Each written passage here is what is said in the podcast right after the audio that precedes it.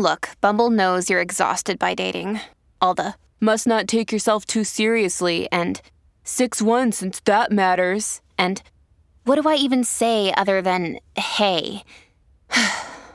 well, that's why they're introducing an all new Bumble with exciting features to make compatibility easier, starting the chat better, and dating safer. They've changed, so you don't have to. Download the new Bumble now. Another day is here, and you're ready for it. What to wear? Check. Breakfast, lunch, and dinner? Check. Planning for what's next and how to save for it? That's where Bank of America can help. For your financial to dos, Bank of America has experts ready to help get you closer to your goals. Get started at one of our local financial centers or 24-7 in our mobile banking app. Find a location near you at bankofamerica.com slash talk to us. What would you like the power to do? Mobile banking requires downloading the app and is only available for select devices. Message and data rates may apply. Bank of America and a member FDIC.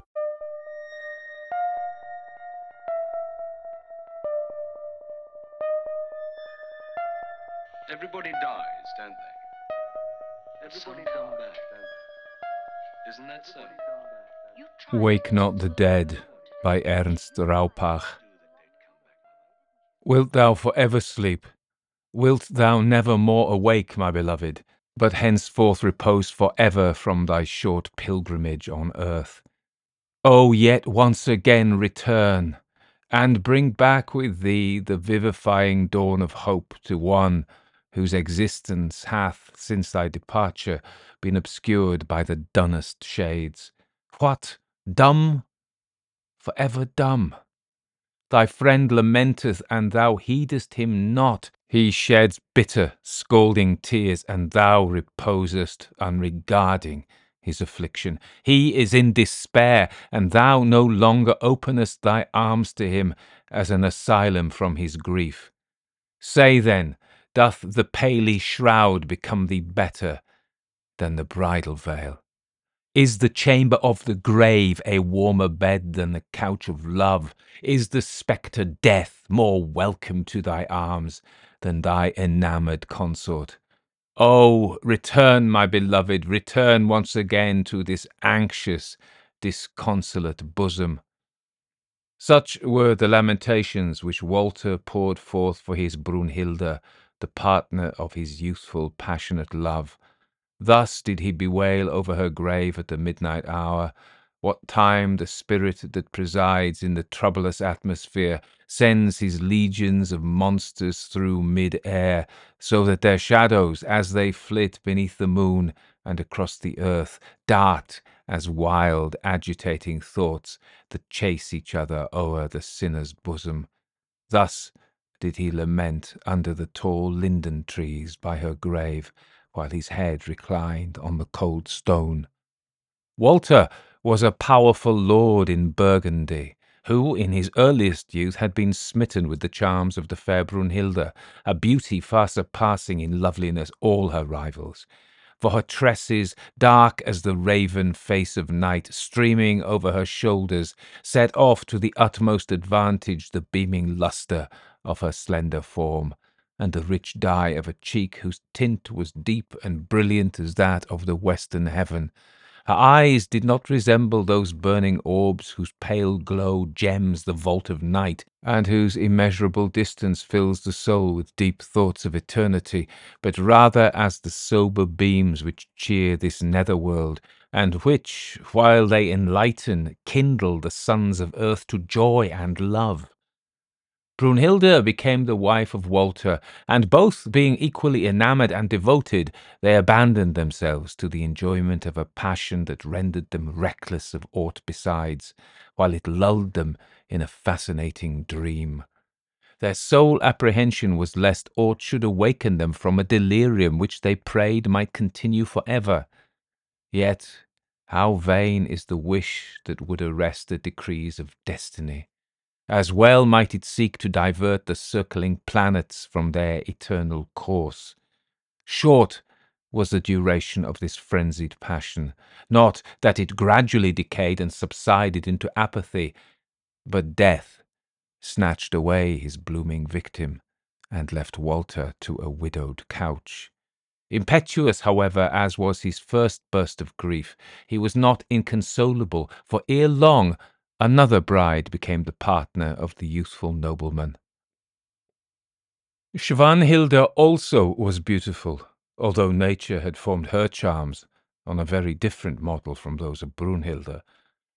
Her golden locks waved bright as the beams of morn. Only when excited by some emotion of her soul did a rosy hue tinge the lily paleness of her cheek. Her limbs were proportioned in the nicest symmetry, yet did they not possess that luxuriant fullness of animal life her eye beamed eloquently, but it was with the milder radiance of a star, tranquilizing to tenderness rather than exciting to warmth. Thus formed, it was not possible that she should steep him in his former delirium, although she rendered happy his waking hours, tranquil and serious, yet cheerful, studying in all things her husband's pleasure, she restored order and comfort in his family, where her presence shed a general influence all around. Her mild benevolence tended to restrain the fiery, impetuous disposition of Walter, while at the same time her prudence recalled him in some degree from his vain, turbulent wishes and his aspirings after unattainable enjoyments to the duties and pleasures of actual life. Svanhilda bore her husband two children, a son and a daughter. The latter was mild and patient as her mother, well contented with her solitary sports, and even in these recreations displayed the serious turn of her character. The boy possessed his father's fiery, restless disposition, tempered, however, with the solidity of his mother. Attached by his offspring more tenderly towards their mother, Walter now lived for several years very happily. His thoughts would frequently, indeed, recur to Brunhilde, but without their former violence, merely as we dwell upon the memory of a friend of our earlier days, borne from us on the rapid current of time to a region where we know that he is happy. But clouds dissolve into air, flowers fade, the sands of the hourglass run imperceptibly away, and even so do human feelings dissolve, fade, and pass away and with them, too, human happiness. Walter's inconstant breast again sighed for the ecstatic dreams of those days which he had spent with his equally romantic, enamoured Brunhilde. Again did she present herself to his ardent fancy, in all the glow of her bridal charms, and he began to draw a parallel between the past and the present. Nor did imagination, as it is wont, fail to array the former in her brightest hues, while it proportionably obscured the latter, so that he pictured to himself the one much more rich in enjoyment and the other much less so than they really were. This change in her husband did not escape Svanhilde, whereupon, redoubling her attentions towards him and her cares towards their children, she expected by this means to reunite the knot that was slackened, Yet the more she endeavoured to regain his affections, the colder did he grow, the more intolerable did her caresses seem, and the more continually did the image of Brunhilde haunt his thoughts. The children, whose endearments were now become indispensable to him, alone stood between the parents as genii, eager to effect a reconciliation, and beloved by them both, forming a uniting link between them. Yet as evil can be plucked from the heart of man only ere its root has yet struck deep, its fangs being afterwards too firm to be eradicated, so was Walter's diseased fancy too far affected to have its disorder stopped, for in a short time it completely tyrannized over him. Frequently of a night, instead of retiring to his consort's chamber, he repaired to Brunhilde's grave, where he murmured forth his discontent, saying, Wilt thou sleep for ever? One night, as he was reclining on the turf, indulging in his wonted sorrow, a sorcerer from the neighbouring mountains entered into this field of death for the purpose of gathering for his mystic spells such herbs as grow only from the earth wherein the dead repose, and which, as if the last production of mortality, are gifted with a powerful and supernatural influence. The sorcerer perceived the mourner, and approached the spot where he was lying. Wherefore, fond wretch, dost thou grieve thus? For what is now a hideous mass of mortality, mere bones and nerves and veins? Nations have fallen unlamented, even worlds themselves, long ere this globe of ours was created, have mouldered into nothing, nor hath anyone wept over them. Why then shouldst thou indulge this vain affliction for a child of the dust, a being as frail as thyself, and like thee, the creature of but a moment? Walter raised himself up. Let yon worlds that shine in the firmament, replied he, lament for each other as they perish. It is true that I, who am myself clay, lament for my fellow clay. Yet is this clay impregnated with a fire, with an essence that none of the elements of creation possess, with love, and this divine passion I felt for her who now sleepeth beneath this sod. Will thy complaints awaken her? Or could they do so, would she not soon upbraid thee for having disturbed that repose in which she is now hushed? Avaunt, cold hearted being, thou knowest not what is love. Oh, that my tears could wash away the earthy covering that conceals her from these eyes, that my groan of anguish could rouse her from her slumber of death. No, she would not again seek her earthy couch.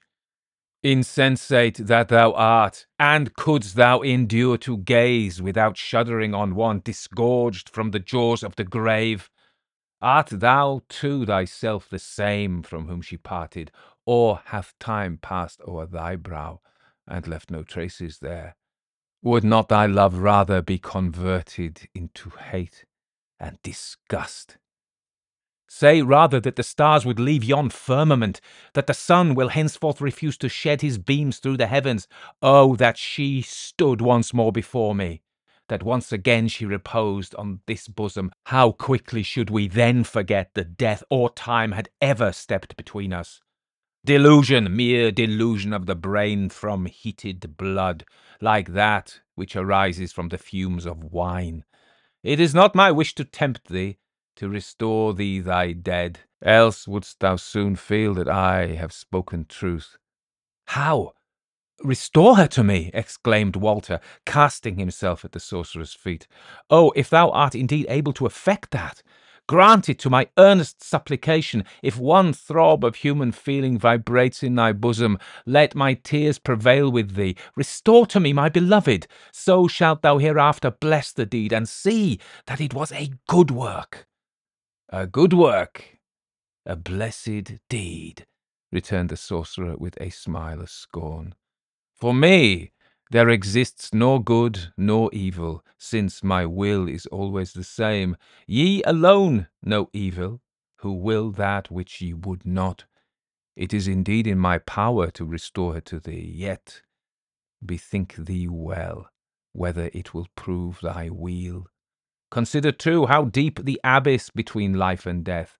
Across this, my power can build a bridge, but it can never fill up the frightful chasm. Walter would have spoken and have sought to prevail on this powerful being by fresh entreaties, but the latter prevented him, saying, Peace, bethink thee well, and return hither to me tomorrow at midnight. Yet once more do I warn thee wake not the dead. Having uttered these words, the mysterious being disappeared. Intoxicated with fresh hope, Walter found no sleep on his couch, for fancy, prodigal of her richest stores, expanded before him the glittering web of futurity, and his eye, moistened with the dew of rapture, glanced from one vision of happiness to another. During the next day, he wandered through the woods, lest wonted objects, by recalling the memory of later and less happier times, might disturb the blissful idea that he should again behold her, again fold her in his arms, gaze on her beaming brow by day, repose on her bosom at night. And as this sole idea filled his imagination, how was it possible that the least doubt should arise, or that the warning of the mysterious old man should recur to his thoughts? No sooner did the midnight hour approach than he hastened before the grave field, where the sorcerer was already standing by that of Brunhilda. Hast thou maturely considered? inquired he. Oh, restore to me the object of my ardent passion, exclaimed Walter with impetuous eagerness. Delay not thy generous action, lest I die even this night consumed with disappointed desire, and behold her face no more. Well then, answered the old man, return hither again tomorrow at the same hour. But once more do I give thee this friendly warning Wake not the dead. All in the despair of impatience, Walter would have prostrated himself at his feet and supplicated him to fulfill at once a desire now increased to agony. But the sorcerer had already disappeared. Pouring forth his lamentations more wildly and impetuously than ever, he lay upon the grave of his adored one until the grey dawn streaked the east. During the day, which seemed to him longer than any he had ever experienced, he wandered to and fro, restless and impatient, seemingly without any object, and deeply buried in his own reflections, in quest as the murderer who meditates his first deed of blood. And the stars of evening found him once more at the appointed spot. At midnight, the sorcerer was there also. Hast thou maturely deliberated? inquired he, as on the preceding night. Oh, what should I deliberate? returned Walter impatiently. I need not to deliberate. What I demand of thee is that which thou hast promised me, that which will prove my bliss. Or dost thou but mock me? If so, hence from my sight, lest I be tempted to lay my hand on thee. Once more do I warn thee, answered the old man with undisturbed composure. Wake not the dead.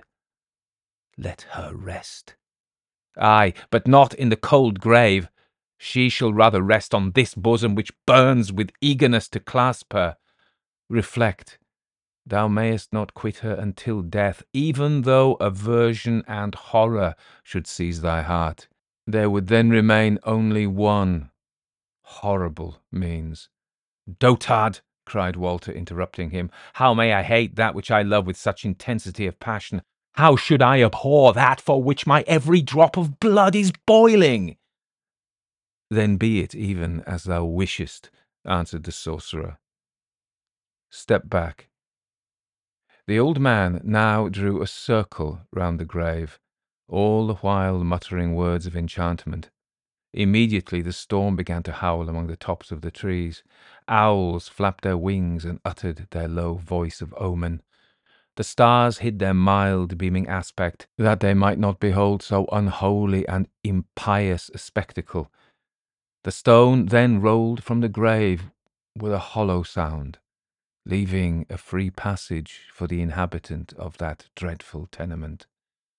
The sorcerer scattered into the yawning earth roots and herbs of most magic power and of most penetrating odour, so that the worms crawling forth from the earth congregated together and raised themselves in a fiery column over the grave, while rushing wind burst from the earth, scattering the mould before it, until at length the coffin lay uncovered the moonbeams fell on it, and the lid burst open with a tremendous sound.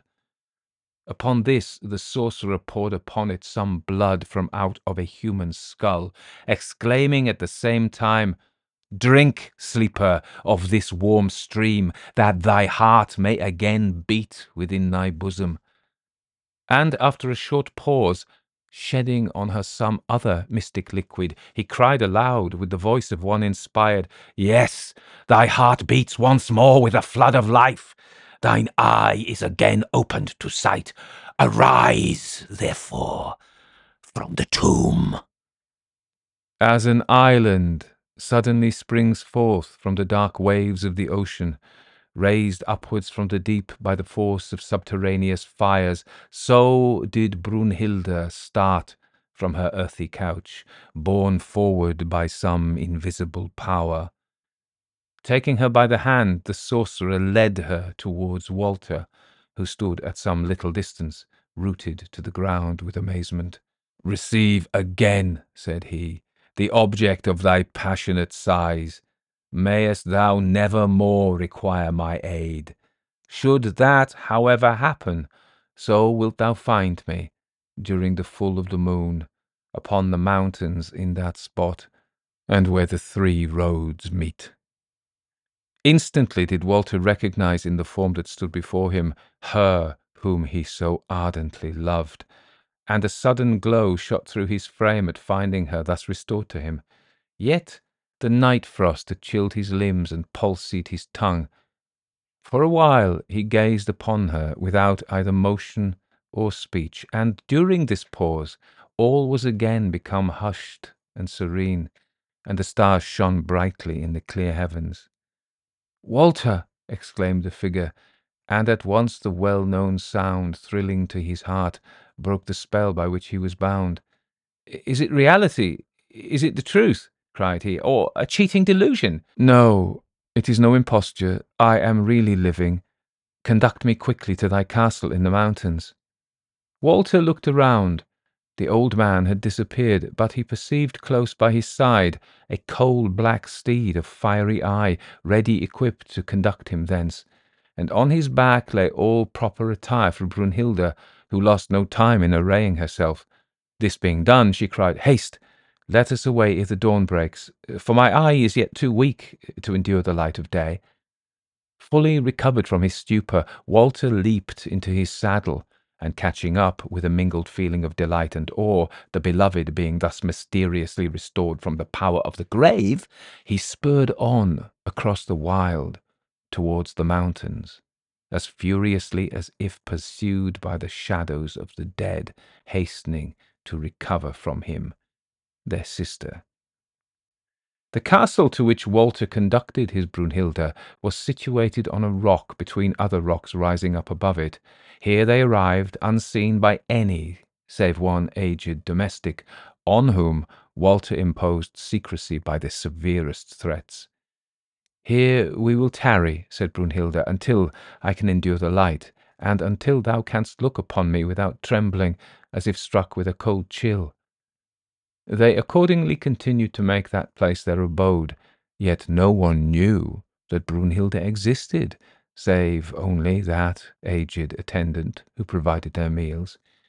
During seven entire days they had no light except that of tapers, during the next seven, the light was admitted through the lofty casements only while the rising or setting sun faintly illumined the mountain tops, the valley being still enveloped in shade. Seldom did Walter quit Brunhilde's side. A nameless spell seemed to attach him to her. Even the shudder which he felt in her presence, and which would not permit him to touch her, was not unmixed with pleasure like that thrilling, awful emotion felt when strains of sacred music float under the vault of some temple. He rather sought, therefore, than avoided this feeling. Often, too, as he had indulged in calling to mind the beauties of Brunhilde, she had never appeared so fair, so fascinating, so admirable when depicted by his imagination as when now beheld in reality. Never till now had her voice sounded with such tones of sweetness. Never before did her language possess such eloquence as it did now, when she conversed with him on the subject of the past, and this was the magic fairyland towards which her words constantly conducted him. Ever did she dwell upon the days of their first love, those hours of delight which they had participated together when the one derived all enjoyment from the other, and so rapturous, so enchanting, so full of life did she recall to his imagination that blissful season, that he even doubted whether he had ever experienced with her so much felicity, or had been so truly happy. And, While she thus vividly portrayed their hours of past delight, she delineated in still more glowing, more enchanting colours those hours of approaching bliss which now awaited them, richer in enjoyment than any preceding ones. In this manner did she charm her attentive auditor with enrapturing hopes for the future, and lull him into dreams of more than mortal ecstasy, so that while he listened to her siren strain, he entirely forgot how little blissful was the latter period of their union, when he had often sighed at her imperiousness and at her harshness both to himself and all his household. Yet even had he recalled this to mind, would it have disturbed him in his present delirious trance? Had she now not left behind in the grave all of the frailty of mortality? Was not her whole being refined and purified by that long sleep, in which neither passion nor sin had approached her even in dreams? How different now was the subject of her discourse! Only when speaking of her affection for him did she betray anything of earthly feeling, at other times she uniformly dwelt upon themes relating to the invisible and future world, when, in descanting and declaring the mysteries of eternity, a stream of prophetic eloquence would burst from her lips. In this manner had twice seven days elapsed, and for the first time Walter beheld the being now dearer to him than ever in the full light of day. Every trace of the grave had disappeared from her countenance. A roseate tinge like the ruddy streaks of dawn again beamed on her pallid cheek. The faint mouldering taint of the grave was changed into a delightful violet scent, the only sign of earth that never disappeared. He no longer felt either apprehension or awe as he gazed upon her in the sunny light of day. It was not until now that he seemed to have recovered her completely, and glowing with all his former passion towards her, he would have pressed her to his bosom, but she gently repulsed him, saying, uh, Not yet. Spare your caresses until the moon has again filled her horn. Spite of his impatience, Walter was obliged to await the lapse of another period of seven days. But on the night when the moon was arrived at the full, he hastened to Brunhilde, whom he found more lovely than she had ever appeared before. Fearing no obstacles to his transports, he embraced with all the fervour of a deeply enamoured and successful lover. Brunhilde, however, still refused to yield to his passion. What, exclaimed she, is it fitting that I, who have been purified by death from the frailty of mortality, should become thy concubine, while a mere daughter of the earth bears the title of thy wife?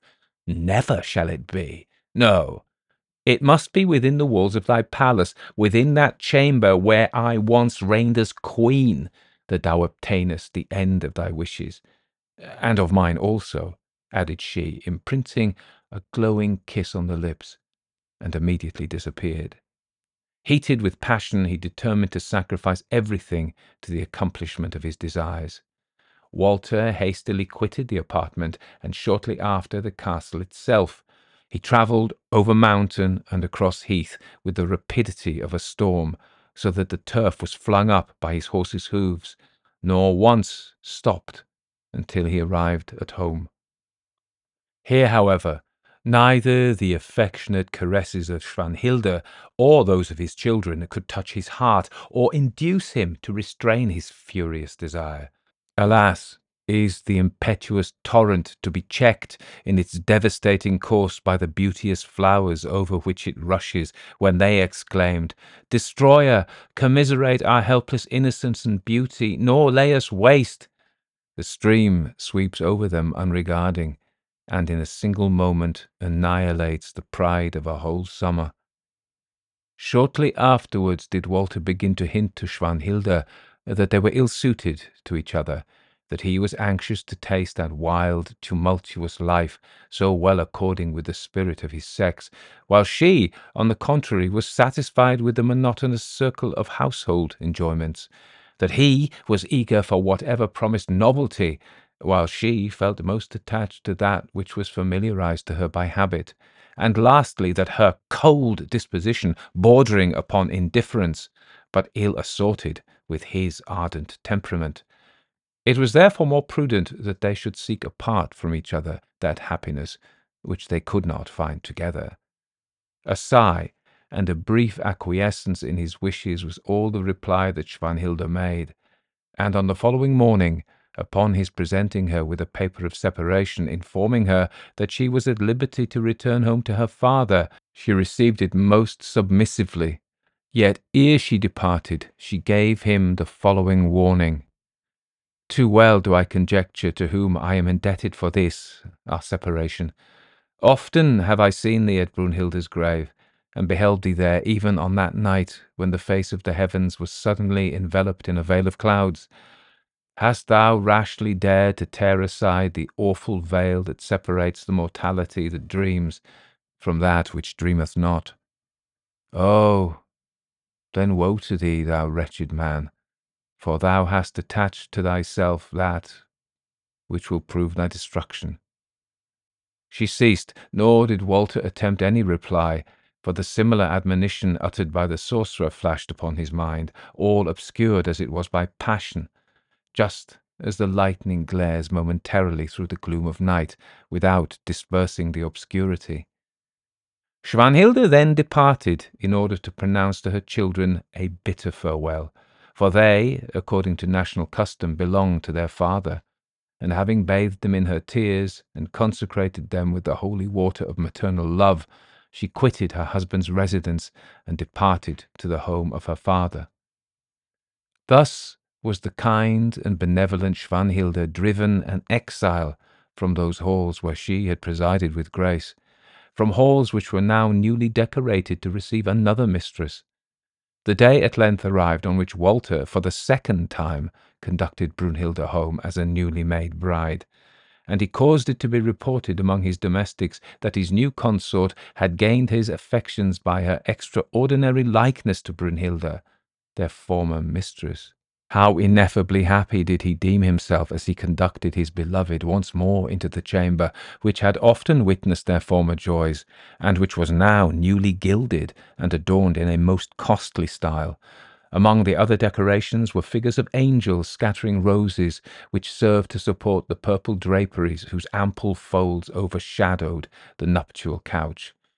With what impatience did he await the hour that was to put him in possession of those beauties for which he had already paid so high a price, but whose enjoyment was to cost him more dearly yet. Unfortunate Walter, revelling in bliss, thou beholdest not the abyss that yawns beneath thy feet. Intoxicated with the luscious perfume of the flower thou hast plucked, thou little deemest how deadly is the venom with which it is fraught, although, for a short season, its potent fragrance bestows new energy on all thy feelings. Happy, however, as Walter was now, his household were far from being equally so. The strange resemblance between their new lady and the deceased Brunhilda filled them with a secret dismay, an undefinable horror, for there was not a single difference of feature, of tone of voice, or of gesture to add, too, to these mysterious circumstances, her female attendants discovered a particular mark on her back, exactly like one which Brunhilda had. A report was now soon circulated that their lady was no other than Brunhilda herself, who had been recalled to life by the power of necromancy. How truly horrible was the idea of living under the same roof with one who had been an inhabitant of the tomb, and of being obliged to attend upon her and acknowledge her as mistress. There was also in Brunhilda much to increase this aversion and favour their superstition. No ornaments of gold ever decked her person. All that others were wont to wear of this material she had formed of silver. No richly coloured and sparkling jewels glittered upon her. Pearls alone lent their pale lustre to adorn her bosom. Most carefully did she always avoid the cheerful light of the sun, and was wont to spend the brightest days in the most retired and gloomy apartments. Only during the twilight of the commencing or declining day did she ever walk abroad. But her favourite hour was when the phantom light of the moon bestowed upon all objects a shadowy appearance and a sombre hue. Always, too, at the crowing of the cock, an involuntary shudder was observed to seize her limbs. Imperious as before her death, she quickly imposed her iron yoke on every one around her, while she seemed even far more terrible than ever, since a dread of some supernatural power attached to her appalled all who approached her. A malignant, withering glance seemed to shoot from her eye on the unhappy object of her wrath, as if it would annihilate its victim. In short, those halls which, in the time of Swanhilda, were the residence of cheerfulness and mirth, now resembled an extensive desert tomb. With fear imprinted on their pale countenances, the domestics glided through the apartments of the castle, and, in this abode of terror, the crowing of the cock caused the living to tremble, as if they were the spirits of the departed, for the sound always reminded them of their mysterious mistress. There was no one but who shuddered at meeting her in a lonely place, in the dusk of evening, or by the light of the moon, a circumstance that was deemed to be ominous of some evil. So great was the apprehension of her female attendants that they pined in continual disquietude, and by degrees all quitted her. In the course of time, even others of the domestics fled, for an insupportable horror had seized them. The art of the sorcerer had indeed bestowed upon Brunhilde an artificial life, and due nourishment had continued to support the restored body. Yet this body was not able of itself to keep up the genial glow of vitality, and to nourish the flame whence springs all the affections and passions, whether of love or hate, for death had for ever destroyed and withered it. All that Brunhilde now possessed was a chilled existence, colder than that of the snake. It was nevertheless necessary that she should love and return with equal ardour the warm caresses of her spell enthralled husband, to whose passion alone she was indebted for her renewed existence. It was necessary that a magic draught should animate the dull current in her veins and awaken her to the glow of life and the flame of love a potion of abomination, one not even to be named without a curse. Human blood, imbibed whilst yet warm from the veins of youth. This was the hellish drink for which she thirsted, possessing no sympathy with the purer feelings of humanity, deriving no enjoyment from aught that interests in life and occupies its varied hours. Her existence was a mere blank, unless when in the arms of her paramour husband, and therefore was it that she craved incessantly after the horrible draught. It was even with the utmost effort that she could forbear sucking even the blood of Walter himself, reclined beside her. Whenever she beheld some innocent child whose lovely face denoted the exuberance of infantine health and vigour, she would entice it by soothing words and fond caresses into her most secret apartment, where, lulling it to sleep in her arms, she would suck from its bosom the warm purple tide of life. Nor were youths of either sex safe from her horrid attack having first breathed upon her unhappy victim, who never failed immediately to sink into a lengthened sleep, she would then, in a similar manner, drain his veins of the vital juice. Thus children, youths, and maidens quickly faded away, as flowers gnawn by the cankering worm. The fullness of their limbs disappeared, a sallow line succeeded to the rosy freshness of their cheeks, the liquid lustre of the eye was deadened, even as the sparkling stream when arrested by the touch of frost, and their locks became thin and grey, as if already ravaged by the storm of life. Parents beheld with horror this desolating pestilence devouring their offspring. Parents beheld with horror this desolating pestilence devouring their offspring. nor could simple or charm, potion or amulet avail aught against it. The grave swallowed up one after the other, or did the miserable victim survive, he became cadaverous and wrinkled, even in the very morn of existence. Parents observed with horror this devastating pestilence snatch away their offspring, a pestilence which nor herb, however potent, nor charm, nor holy taper, nor exorcism could avert. They either beheld their children sink one after the other into the grave, or their youthful forms withered by the unholy vampire embrace of Brunhilde assumed the decrepitude of sudden age. At length, strange surmises and reports began to prevail. It was whispered that Brunhilde herself was the cause of all these horrors, although no one could pretend to tell in what manner she destroyed her victims, since no marks of violence were discernible. Yet, when young children confessed that she had frequently lulled them asleep in her arms, and elder ones said uh, that a sudden slumber had come upon them whenever she began to converse with them, suspicions became converted into certainty and those whose offspring had hitherto escaped unharmed quitted their hearths and home, all their little possessions, the dwellings of their fathers and the inheritance of their children, in order to rescue from so horrible a fate those who were dearer to their simple affections than aught else the world could give.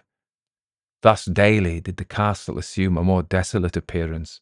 Daily did its environs become more deserted, None but a few aged, decrepit old women and grey haired menials were to be seen remaining of the once numerous retinue. Such will in the latter days of the earth be the last generation of mortals, when childbearing shall have ceased, when youth shall no more be seen, nor any arise to replace those who shall await their fate in silence. Walter alone noticed not, or heeded not, the desolation around him. He apprehended not death, lapped as he was in a glowing elysium of love. Far more happy than formerly did he now seem in the possession of Brunhilde. All those caprices and frowns which had been wont to overcloud their former union had now entirely disappeared. She even seemed to dote on him with a warmth of passion that she had never exhibited even during the happy season of bridal love, for the flame of that youthful blood of which she drained the veins of others rioted in her own. At night, as soon as he closed his eyes, she would breathe on him till he sank into delicious dreams, from which he awoke only to experience more rapturous enjoyments. By day, she would continually discourse with him on the bliss experienced by happy spirits beyond the grave, assuring him that as his affection had recalled her from the tomb, they were now irrevocably united. Thus fascinated by a continual spell, it was not possible that he should perceive what was taking place around him. Brunhilde, however, foresaw with savage grief that the source of her youthful ardour was daily decreasing, for, in a short time, there remained nothing gifted with youth, save Walter, and his children, and these latter she resolved should be her next victims. On her first return to the castle, she had felt an aversion towards the offspring of another, and therefore abandoned them entirely to the attendants appointed by Schwanhilde. Now, however, she began to pay considerable attention to them, and caused them to be frequently admitted into her presence, the aged nurses were filled with dread at perceiving these marks of regard from her towards their young charges, yet dared they not to oppose the will of their terrible and imperious mistress. Soon did Brunhilde gain the affection of the children, who were too unsuspecting of guile to apprehend any danger from her. On the contrary, her caresses won them completely to her, Instead of ever checking their mirthful gambols, she would rather instruct them in new sports. Often, too, did she recite to them tales of such strange and wild interest as to exceed all the stories of their nurses. Were they wearied either with play or with listening to her narratives, she would take them on her knees and lull them to slumber. Then did visions of the most surpassing magnificence attend their dreams. They would fancy themselves in some garden where flowers of every hue rose in rows, one above the other, from the humble violet to the tall sunflower, forming a parti-coloured broidery of every hue, sloping upward towards the golden clouds where little angels whose wings sparkled with azure and gold descended to bring them delicious cakes or splendid jewels, or sung to them soothing melodious hymns.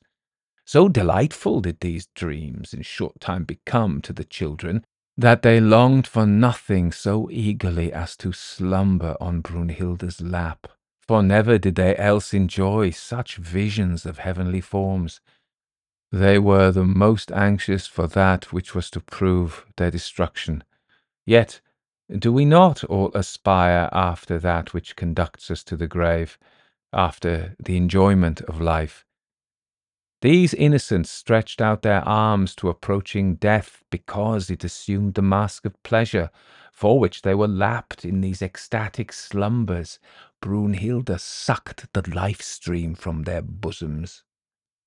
On waking, indeed, eh, they felt themselves faint and exhausted, yet did no pain nor any mark betray the cause.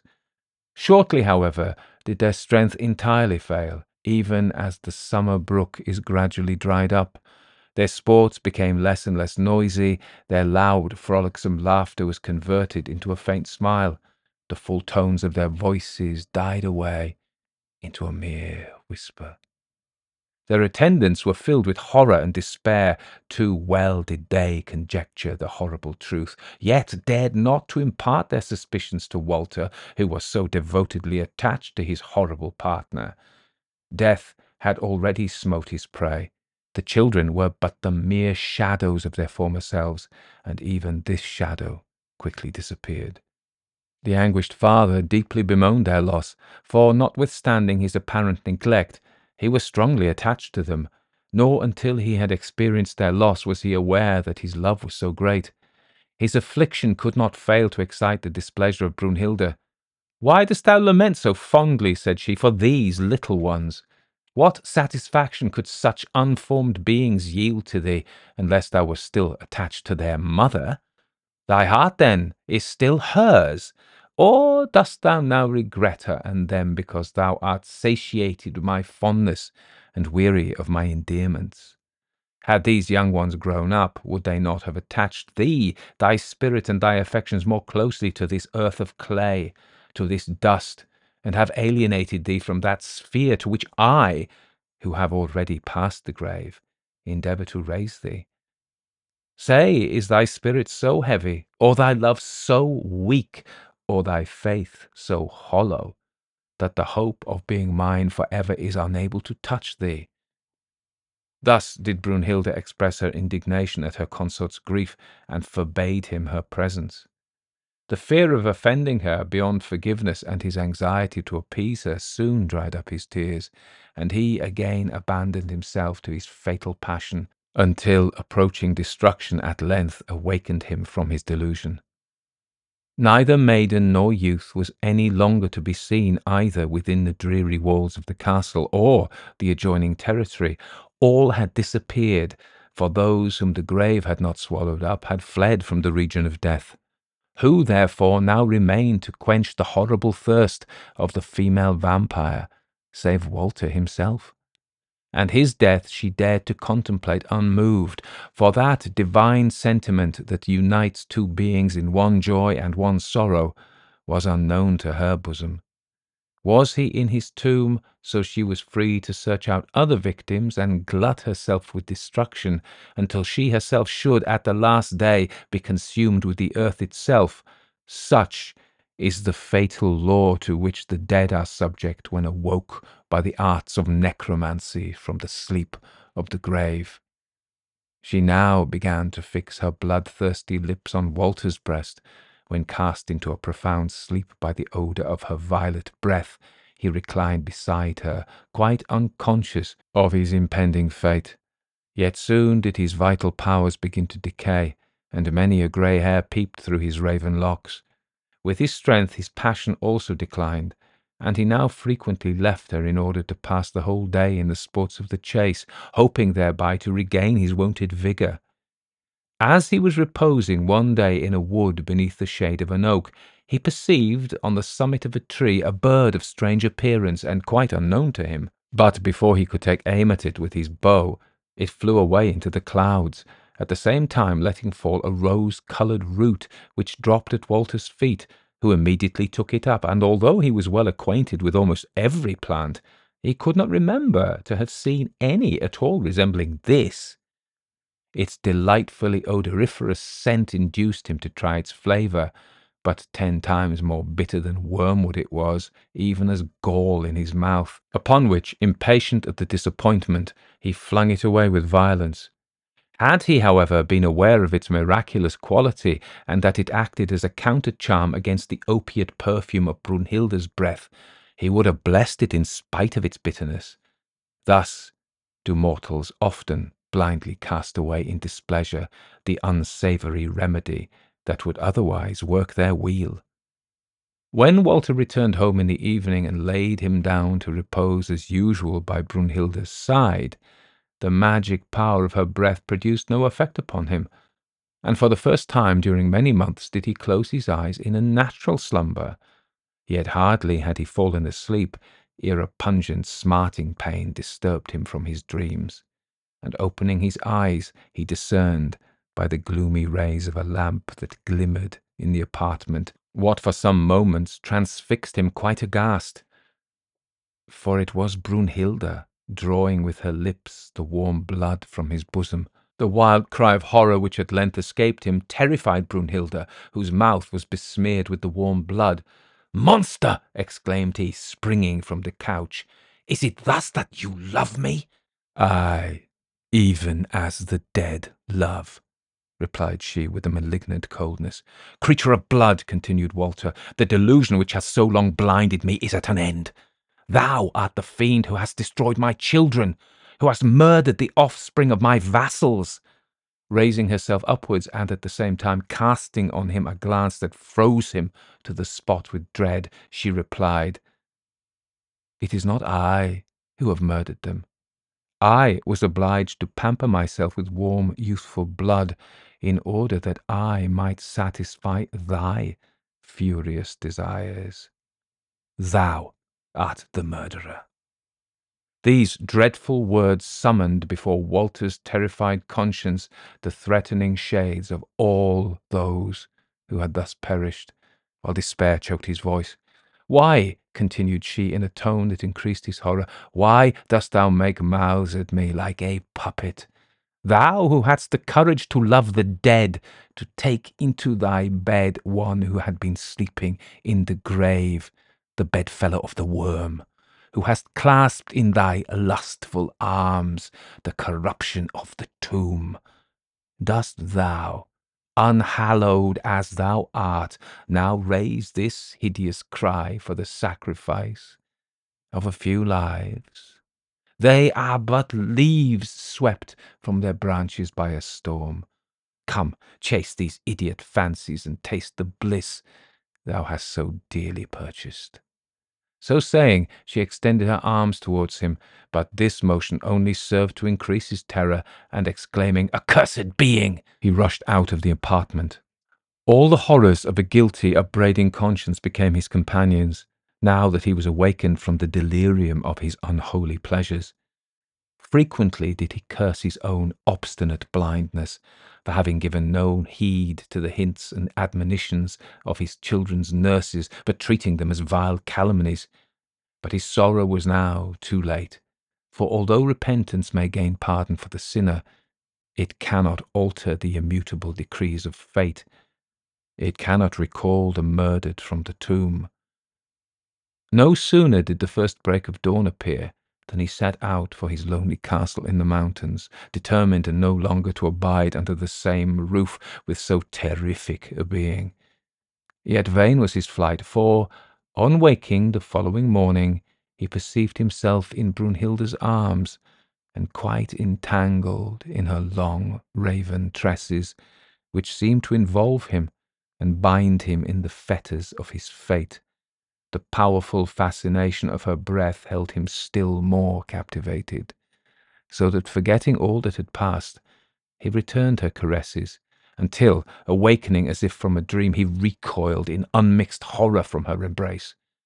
During the day he wandered through the solitary wilds of the mountains as a culprit seeking an asylum from his pursuers, and at night retired to the shelter of a cave, fearing less to couch himself within such a dreary place than to expose himself to the horror of again meeting Brunhilda. But alas, it was in vain that he endeavoured to flee her. Again, when he awoke, he found her the partner of his miserable bed. Nay, had he sought the centre of the earth as his hiding place, had he even embedded himself beneath rocks or formed his chamber in the recesses of the ocean, still had he found her his constant companion. For, by calling her again into existence, he had rendered himself inseparably hers, so fatal were the links that united them. Struggling with the madness that was beginning to seize him and brooding incessantly on the ghastly visions that presented themselves to his horror stricken mind, he lay motionless in the gloomiest recesses of the woods, even from the rise of sun till the shades of eve. But no sooner was the light of day extinguished in the west and the woods buried in impenetrable darkness, than the apprehension of resigning himself to sleep drove him forth among the mountains. The storm played wildly with the fantastic clouds and with the rattling leaves, as they were caught up into the air, as if some dread spirit was sporting with these images of transitoriness and decay. It roared among the summits of the oaks as if uttering a voice of fury, while its hollow sound rebounding amongst the distant hills seemed as the moans of a departing sinner, or as the faint cry of some wretch expiring under the murderer's hand. The owl, too, uttered its ghastly cry, as if foreboding the wreck of nature. Walter's hair flew disorderly in the wind like black snakes wreathing around his temples and shoulders, while each sense was awake to catch fresh horror. In the clouds he seemed to behold the forms of the murdered, in the howling wind to hear their laments and groans. In the chilling blast itself he felt the dire kiss of Brunhilda. In the cry of the screeching bird he heard her voice. In the mouldering leaves he scented the charnel bed out of which he had awakened her. Murderer of thine own offspring! exclaimed he in a voice making night and the conflict of the elements still more hideous. Paramour of the bloodthirsty vampire, reveller with the corruption of the tomb. While in his despair he rent the wild locks from his head, just then the full moon darted from beneath the bursting clouds, and the sight recalled to his remembrance the advice of the sorcerer when he trembled at the first apparition of Brunhilda rising from her sleep of death, namely, to seek him at the season of the full moon in the mountains, where three roads met. Scarcely had this gleam of hope broke in on his bewildered mind than he flew to the appointed spot. On his arrival, Walter found the old man seated there upon a stone as calmly as though it had been a bright sunny day, and completely regardless of the uproar around. Art thou come, then? explained he to the breathless wretch who, flinging himself at his feet, cried in a tone of anguish, Oh, save me, succour me, rescue me from the monster that scattereth death and desolation around her. And wherefore a mysterious warning? Why didst thou not perceive how wholesome was the advice? Wake not the dead. Wert thou able to listen to another voice than that of thy impetuous passions? Did not thy eager impatience shut my mouth? At the very moment I would have cautioned thee. True, true, thy reproof is just, but what does it avail now? I need the promptest aid. Well, replied the old man, there remains even yet a means of rescuing thyself, but it is fraught with horror and demands all thy resolution. Utter it then, utter it, for what can be more appalling, more hideous than the misery I now endure? Know then, continued the sorcerer, that only on the night of the new moon does she sleep the sleep of mortals, and then all the supernatural power which she inherits from the grave totally fails her, 'tis then that thou must murder her. How murder her? echoed Walter. Ay, returned the old man calmly, pierce her bosom with a sharpened dagger, uh, which I will furnish thee with. At the same time, renounce her memory for ever, swearing never to think of her intentionally, and that if thou dost involuntarily, thou wilt repeat the curse. Most horrible! Yet what can be more horrible than she herself is? I'll do it. Keep, then, this resolution until the next new moon. What, must I wait until then? cried Walter. Alas, ere then, either her savage thirst for blood will have forced me into the night of the tomb, or horror will have driven me into the night of madness. Nay, replied the sorcerer, that I can prevent. And so saying, he conducted him to a cavern further among the mountains. Abide here twice seven days, said he. So long can I protect thee against her deadly caresses. Here wilt thou find all due provision for thy wants, but take heed that nothing tempt thee to quit this place. Farewell. When the moon renews itself, then do I repair hither again. So saying, the sorcerer drew a magic circle around the cave, and then immediately disappeared. Twice seven days did Walter continue in his solitude, where his companions were his own terrifying thoughts and his bitter repentance. The present was all desolation and dread, the future presented the image of a horrible deed which he must perforce commit, while the past was empoisoned by the memory of his guilt. Did he think on his former happy union with Brunhilde, her horrible image presented itself to his imagination, with her lips defiled with dropping blood? Or did he call to mind the peaceful days he had passed with Schwanhilde? He beheld her sorrowful spirit with the shadows of her murdered children. Such were the horrors that attended him by day, those of night were still more dreadful.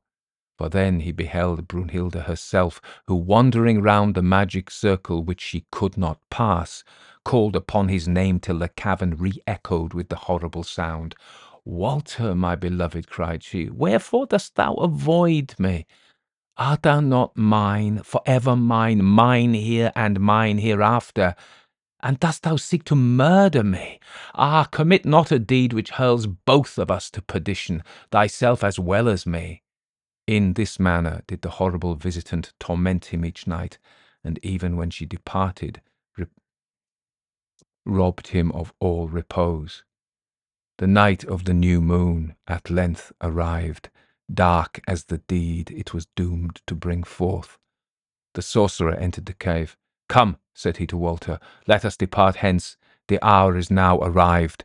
And he forthwith conducted him in silence from the cave to a coal black steed, the sight of which recalled to Walter's remembrance the fatal night.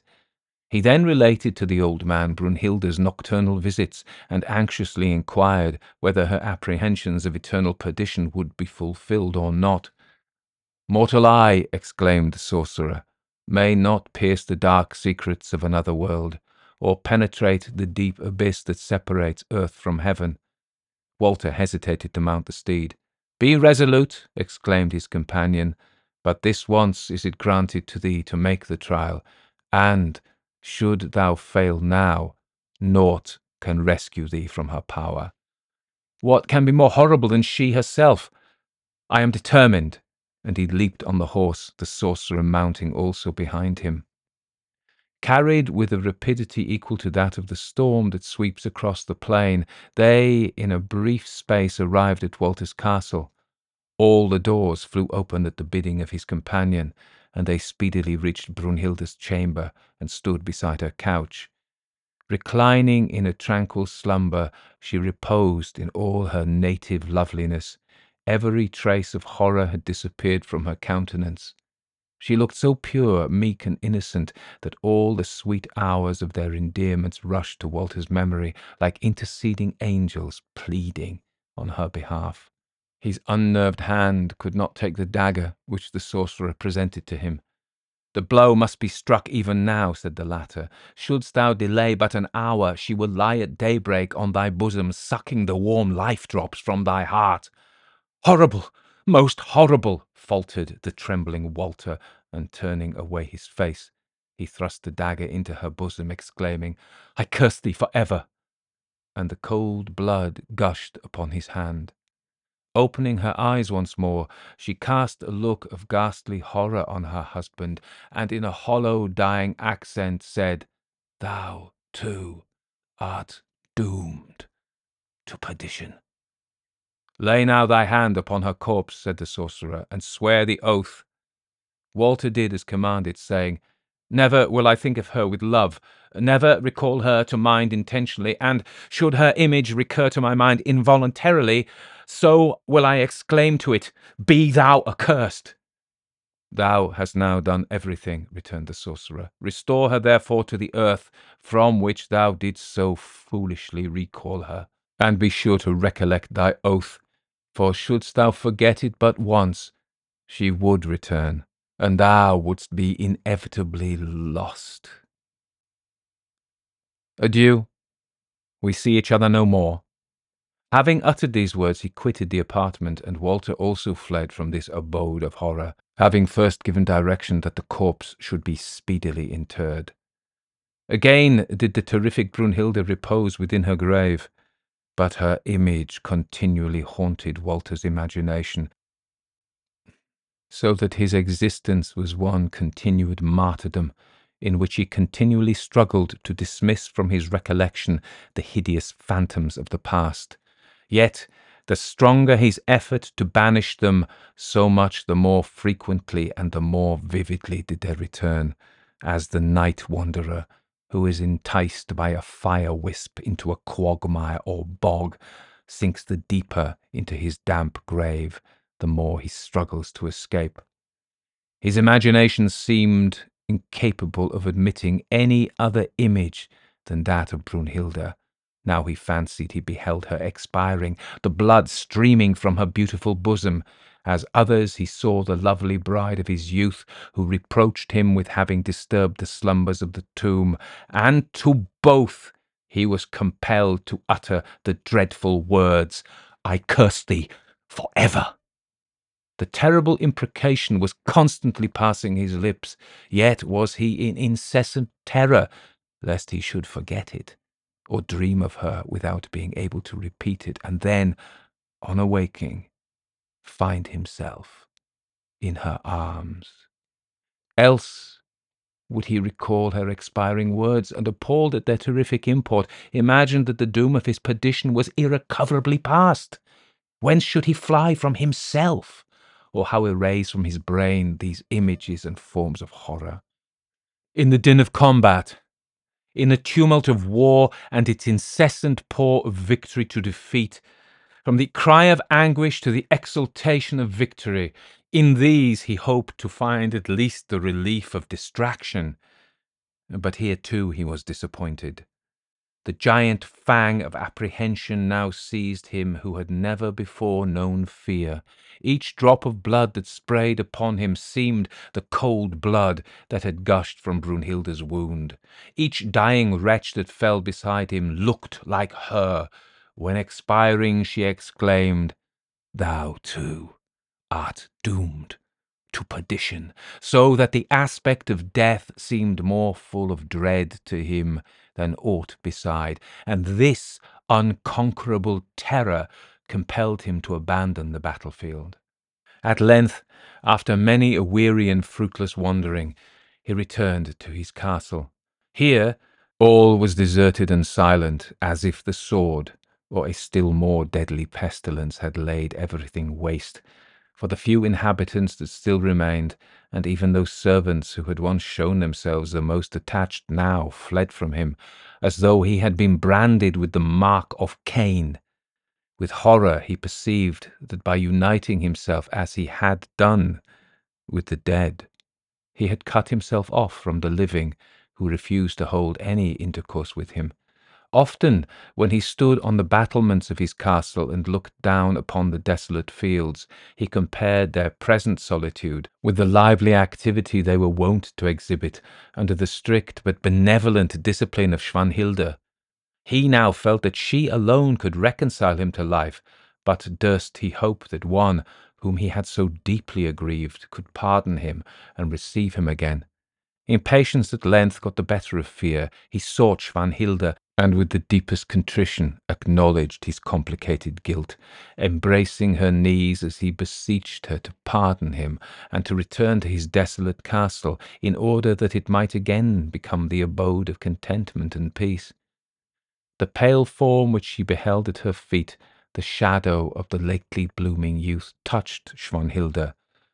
The folly, said she gently, though it has caused me such sorrow, has never excited my resentment or my anger. But say, where are my children? To this dreadful interrogation, the agonized father could for a while frame no reply. At length, he was obliged to confess the dreadful truth. Then we are sundered for ever, returned Swanhilda, nor could all his tears or supplications prevail upon her to revoke the sentence she had given. Stripped of his last earthly hope, bereft of his last consolation, and thereby rendered as poor as mortal can possibly be on this side of the grave, Walter returned homewards, when, as he was riding through the forest in the neighbourhood of his castle, absorbed in his gloomy meditations, the sudden sound of a horn roused him from his reverie. Shortly after, he saw appear a female figure clad in black and mounted on a steed of the same colour. Her attire was like that of a huntress, but instead of a falcon, she bore a raven in her hand, and she was attended by a gay troop of cavaliers and dames. The first salutations being passed, he found that she was proceeding the same road as himself, and when she found that Walter's castle was close at hand, she requested that he would lodge her for the night, the evening being far advanced. Most willingly did he comply with this request, since the appearance of the beautiful stranger had struck him greatly, so wonderfully did she resemble Swanhilda, except that her locks were brown, and her eye dark and full of fire. With a sumptuous banquet did he entertain his guests, whose mirth and songs enlivened the lately silent halls. Three days did this revelry continue, and so exhilarating did it prove to Walter that he seemed to have forgotten his sorrows and his fears, nor could he prevail upon himself to dismiss his visitors, dreading lest, on their departure, the castle would seem a hundred times more desolate than before, and his grief be proportionally increased. At his earnest request, the stranger consented to stay seven and then another seven days. Without being requested, she took upon herself the superintendence of the household, which she regulated as discreetly and cheerfully as Swanhilda had been wont to do, so that the castle, which had so lately been the abode of melancholy and horror, became the residence of pleasure and festivity. And Walter's grief disappeared altogether in the midst of so much gaiety. Daily did his attachment to the fair unknown increase. He even made her his confidant, and one evening, as they were walking together apart from any of her train, he related to her his melancholy and frightful history. My dear friend, returned she, as soon as he had finished his tale, it ill beseems a man of thy discretion to afflict thyself on account of all this. Thou hast awakened the dead from the sleep of the grave, and afterwards found what might have been anticipated, that the dead possess no sympathy with life. What then? Thou wilt not commit this error a second time. Thou hast, however, murdered the being whom thou had thus recalled again into existence, but it was only in appearance, for thou couldst not deprive that of life which properly had none. Thou hast too lost a wife and two children, but at thy years such a loss is most easily repaired, there are beauties who will gladly share thy couch and make thee again a father, but thou dreadst the reckoning of hereafter. Go, open the graves and ask the sleepers there whether that hereafter disturbs them. In such a manner would she frequently exhort and cheer him, so that in a short time his melancholy entirely disappeared. He now ventured to declare to the unknown the passion with which she had inspired him, nor did she refuse him her hand. Within seven days afterwards, the nuptials were celebrated, and the very foundations of the castle seemed to rock from the wild, tumultuous uproar of unrestrained riot. The wine streamed in abundance, the goblets circled incessantly, intemperance reached its utmost bounds, while shouts of laughter almost resembling madness burst from the numerous train belonging to the unknown. At length, Walter, heated with wine and love, conducted his bride into the nuptial chamber. But oh, horror! Scarcely had he clasped her in his arms ere she transformed herself into a monstrous serpent, which, entwining him in its horrid folds, crushed him to death. Flames crackled on every side of the apartment. In a few minutes after, the whole castle was enveloped in a blaze that consumed it entirely, while as the walls fell in with a tremendous crash, a voice exclaimed aloud, Wake not the dead.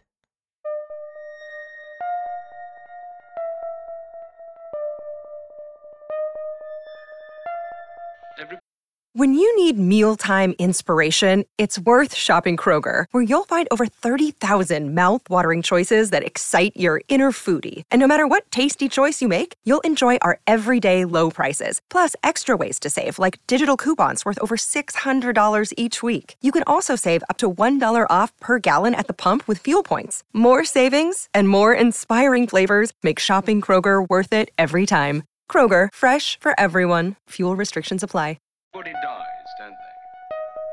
Everybody come back, don't? Isn't that so? You tried to get into the locked drawer today, didn't you? You tried. How get do the dead come back, mother? So that was Wake Not the Dead. In German, Lasst die Toten ruhen. Um, a short story by Ernst Raupach, published in Minerva magazine in 1823. So it's one of the earliest stories we've read on the podcast. Um, and you can tell that it was it was translated into English in popular as, as po- in a volume called "Popular Tales and Romances of the Northern Nations." It wasn't credited to Raupach and was often mis- misattributed to Ludwig Tieck in the English-speaking world. So what you find is the Gutenberg text, Gutenberg Australia text, which I got this from, um, actually credits it to uh, Johann Tieck, but that's not right. Uh, it was Ernst Raupach who wrote it. Um, so I want to say something about the story in Gothic literature and things like that. I've already recorded most of this. Uh, I tried to, and then then it wasn't recording, so I've got to do it again.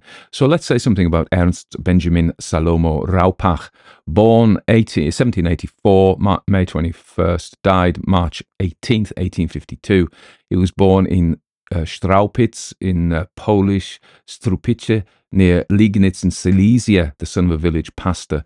He en- attended the gymnasium, not isn't the gym, that's a school, in Liegnitz and studied theology at the University of, Ha- University of Halle. Uh, in 1804, he obtained a tutorship in St. Petersburg, Russia. He preached at times in the German Lutheran Church, wrote, wrote his first tragedies, and in 1817 was appointed as professor of German literature and history at a training college in connection with the university in St. Petersburg.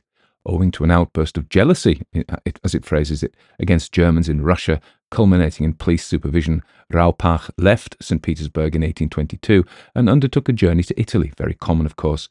You know, we see this in, um, we're going to talk about Shelley probably, and we're going to say something probably about Goethe. Uh, um, so man, he says he went, he took a, a trip to, this was the grand tour that they did in the 18th and ha- first half of the 19th century. The literary fruits of his travels were Hirsemenzels Briefe aus und über Italien. That doesn't seem to make sense.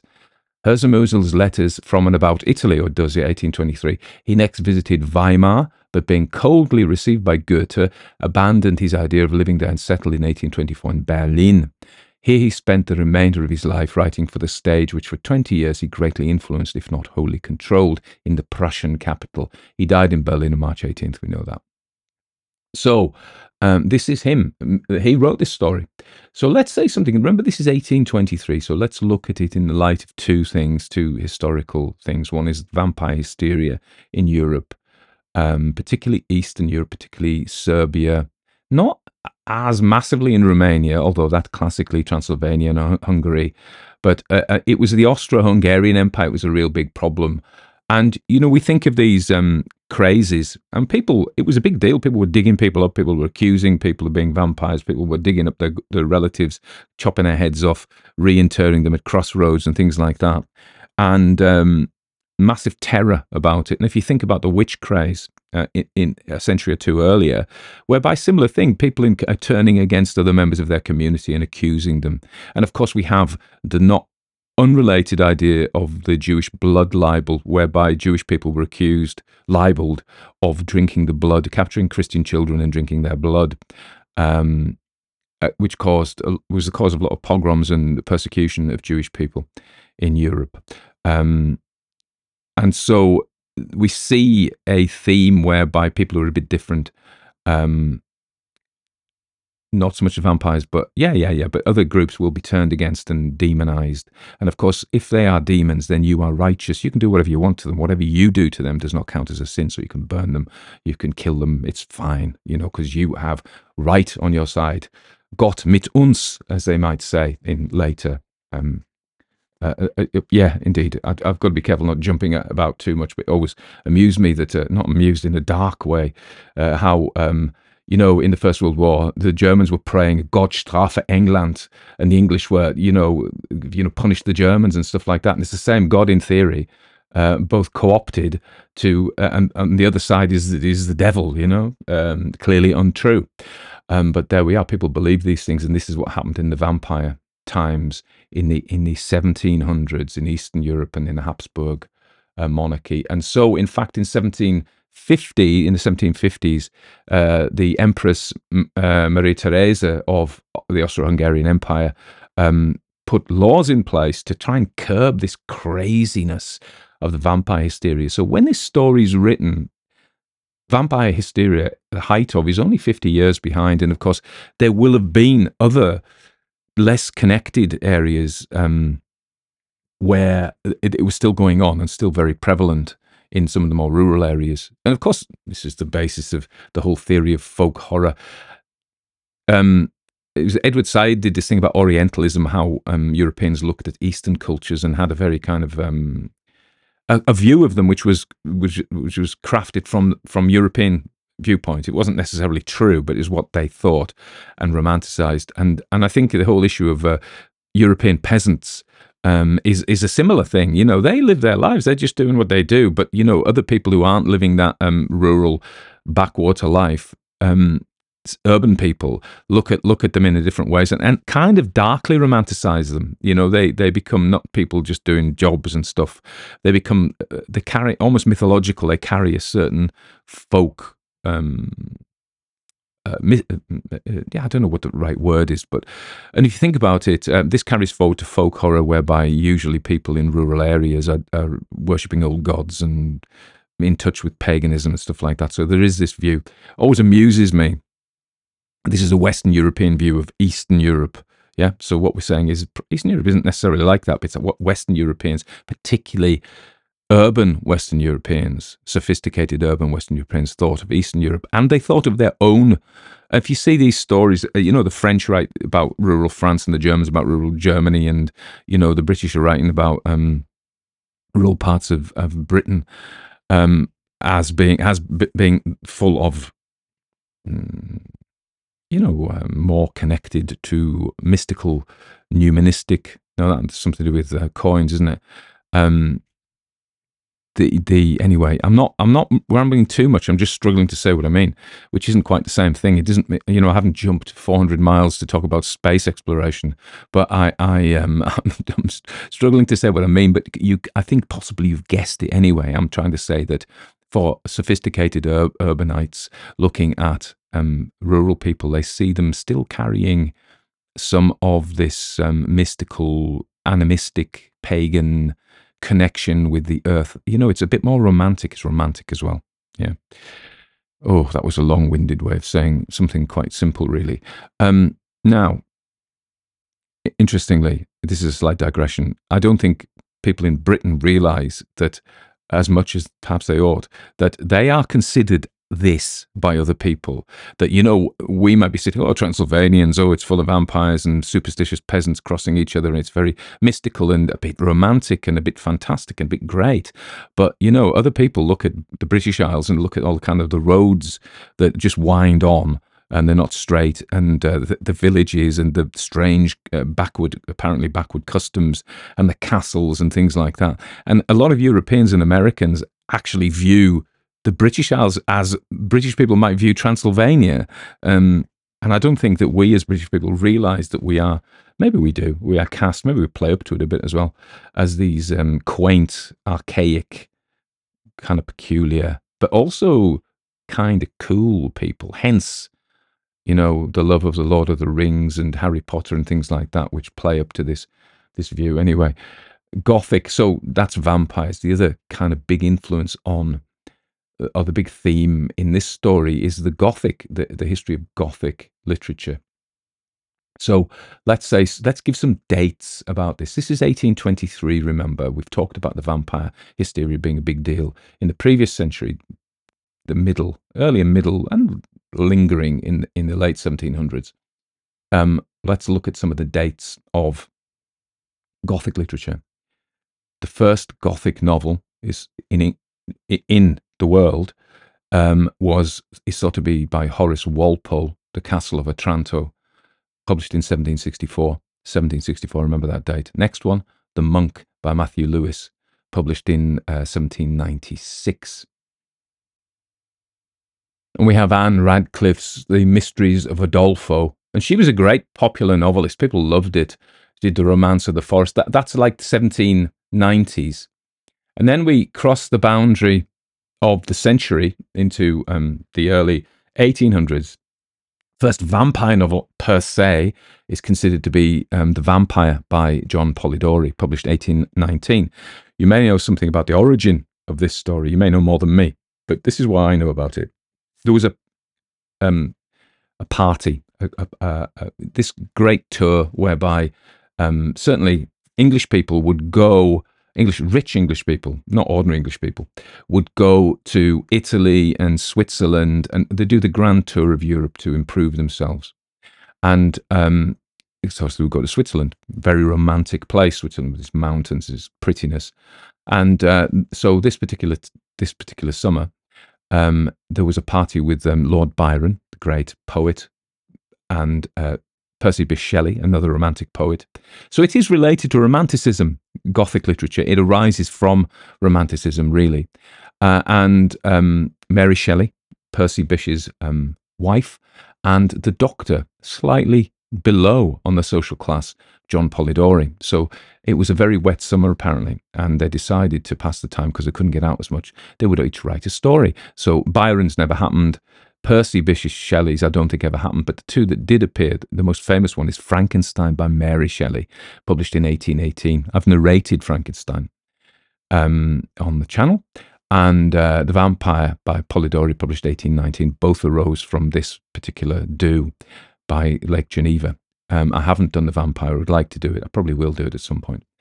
Um, what we get in the early 1800s is the language. So remember that uh, Frankenstein comes out 1818. This one, Wake Not the Dead, is 1823. So it's it's probably we like to think, or we, it's possible that Ernst Raupach was familiar with both the vampire and uh, Frankenstein. Gothic literature was the thing uh, throughout Europe, really. Uh, we have Melmoth the Wanderer, in 1820 by Charles Maturin. He was an Irishman, I believe, is a dark and complex Gothic novel. I haven't read it. I would like to read it. And then um, we jump forward. And then we have, of course, in German, we have Goethe. Goethe publishes um, Faust Part 1 in 1808. And then it, the, the, second part of Faust, quite a different piece of work, in, I think, uh, published in 1832 after his death. But he also wrote The Sorrows of Young Werther, which uh, published in 1774. Again, not strictly Gothic, but very romantic. In French, we have um, Victor Hugo writing um, The Hunchback of Notre Dame, published in 1831. And then a bit later, uh, Les Miserables in 1862.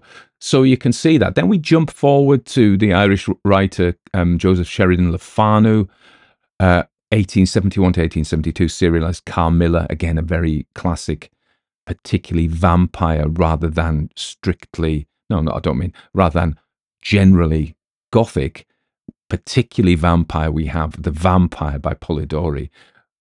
We have Carmilla, 1872. We have Dracula, 1897. Other Gothic stuff, picture of Dorian Gray, 1890. So you can see how it all pans out. But the, the, the theme of the vampire, this is clearly a vampire novel. We also um, did uh, Théophile Gautier's um, um, this story, this uh, Waking Up the Dead, reminded me most of Clarimonde by Théophile Gautier, which we have, that's 1908. So that's like 100 years after. Well, not quite. It's 80 years after this one, you know. Seven, oh, yeah, do the maths. Um, Clarimonde of this kind of femme fatale, femme fatale vampire um, lady, very beautiful. So let's look at some of the characteristics of um, Gothic literature. What do you need to be Gothic? So we have an atmosphere of mystery and suspense. Check. An eerie and mysterious um, atmosphere. Uh, settings are frequently dark, isolated, and atmospheric castles, ruins, and haunted houses. Check, check, check supernatural elements, check, check, check. We've got a sorcery, we've got some necromancy, Gothic architecture, towering structures with pointed arches. Yeah, okay, fair enough. We imagine isn't brought out particularly. Emphasis on emotion. Oh, goodness me, this is terror, fear, passion, awe, even. You know, that's from the romantic side. That, that's there as well. The isolated and gloomy settings, the weather is dreadful. Um, terror and horror, strong emotional responses. Yes, check, check, check. The Byronic hero, so many Gothic stories feature a Byronic hero. We already talked about Lord Byron, a charismatic, brooding, and morally ambiguous figure. This character often struggles with inner conflict and is haunted by a dark past. Our man is absolutely that, isn't he? So he's he's moved by his um, passion for his dead bride. He is really awful to Schwanhilde, um, and um, and Brunhilde seems to be a bit of a bee, doesn't she? Anyway, a real princess when she was alive, harsh to everybody, doesn't like children. Ooh, nasty. Um, bet she didn't like dogs either. Um, but um, there we are. And then he wants the Schwanhilde to um, to. So there's a lot of moral stuff in here. He wants Schwanhilde to forgive him. Like, uh, yeah, I know I kind of you were really lovely to me, and uh, I sacked you off for um, some dead beauty that I fancied before you anyway. And uh, yeah, oh yeah, and she did kill your children, but will you have me back? I mean, come on. And I think the reader, even in the, well, you know, people who read it in the 1800s were just the same as us. So, they would be like, this man deserves everything. And then um, who comes back is, I th- who is the who is the woman, the dark beauty at the end? She's a supernatural figure is she she looks like Schwanhilde. She I wondered if she was Brunhilde, um, and um, but she gives him his just rewards. He doesn't deserve. He, oh, he's more, you know, he's he's sorry for what he's done. Okay, of course, this levies rises the question: Does being sorry make it okay if we were strictly Christian. If you repent, you're forgiven, you know. But that's harder in our world, you know. People have done such terrible things, um, it's it is hard, and we kind of many of us would be saying, "No, man, you, you've, I'm sorry, but you know, there's no coming back from this." And that is what happens. And his crime, of course, then is so. What is his crime apart from? So there are two crimes. One is the human crime of doing what he did to neglecting his children, um, treating the mother of his children like that, putting his own his own passions first, and um, my definition of evil, if you like, and this is just my, my observation. We tend to think if you look at, I think this stands up to to scrutiny. If you look at what we consider good, then what we what we have is people who work for other people um, people who help other people in the community are good, who put other people first. That is definition of good. Saints, they are. People who put themselves first, that is evil. That is, seems to me the definition of evil. Our society seems to think if you put your own passions and wants before the, the well being of other people, then you are not a good person. I think so. That's his moral crime. He also um, has a, a, a supernatural or a, not, not magical, but um, not mystical, but um, it is a it is a of, a of a different order than just ordinary human behavior. I'm not saying it's any better or worse. You should not wake the dead. That is like a big imposition. What is happens to us after death is not for us to know. It is not for us to meddle with. Uh, it is in the hands of God. Uh, although God isn't massively invoked in this story, actually, this this is perhaps more a pagan or a um, animistic, you know, in that the divine is soaked as magic and supernatural, but it's not particularly Christian. Um, I don't know why the fall of the House of Usher, fall of the House of Usher came to my mind then. So that's what I think of the story. I thought I thought it was a good story. One of the issues is, of course, the language, and people sometimes I do modern stories uh, more modern stories, and we can get that, and they're more popular. But I think it is definitely worth dipping into older stuff. I've done Sir Gawain and the Green Knight, for goodness sake, but you know, definitely, definitely, in terms of understanding where our where these where supernatural literature literature comes from, and particularly not just English language, uh, but a wider European um, cultural movement. I think it is um, worth I mean, they're probably Danish and Norwegian uh, stories, you know, and Serbian stories and Russian stories. In fact, there's a lot of Russian, you know, I've done the, the Queen of Spades and all that kind of stuff. There's a, there's a big vein of um, Russian um, literature um, that is supernatural. So I'm not totally wandering. I'm vaguely on track. I've got the car now that has lane assist and if you go over the white lines, it goes, and it, I don't like it really. But uh, I need that when I'm speaking, really, don't I? To keep, keep myself in my lane.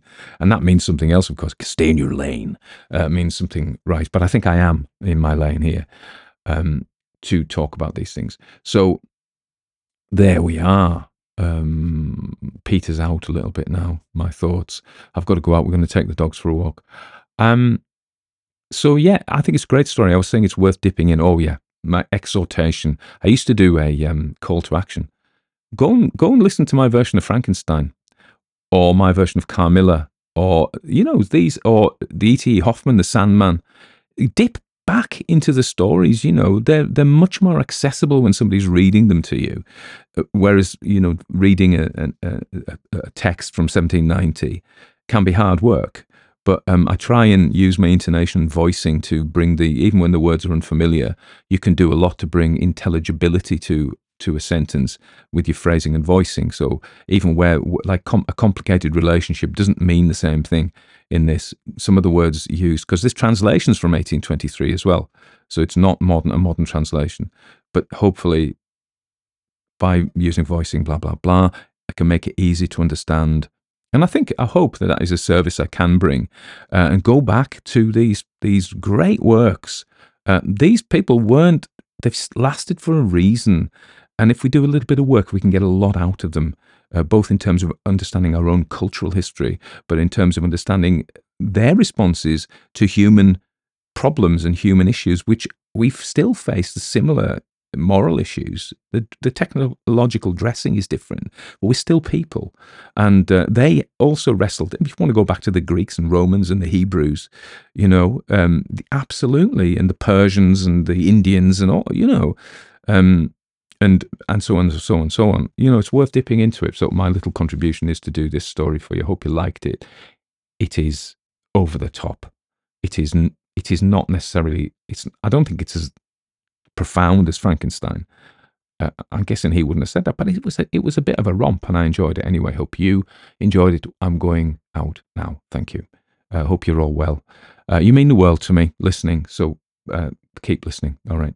And for those of you who don't want blether, I suspect none of those people have got this far. So um, bollocks to them. Okay. All right. Bye.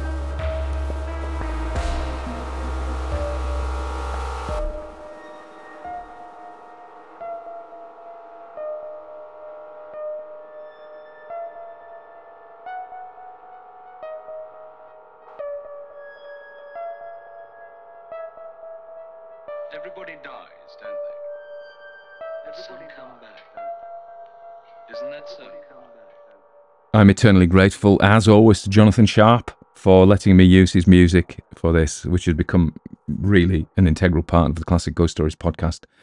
I've got some plans to work with Jonathan in the future um, to do an audio drama.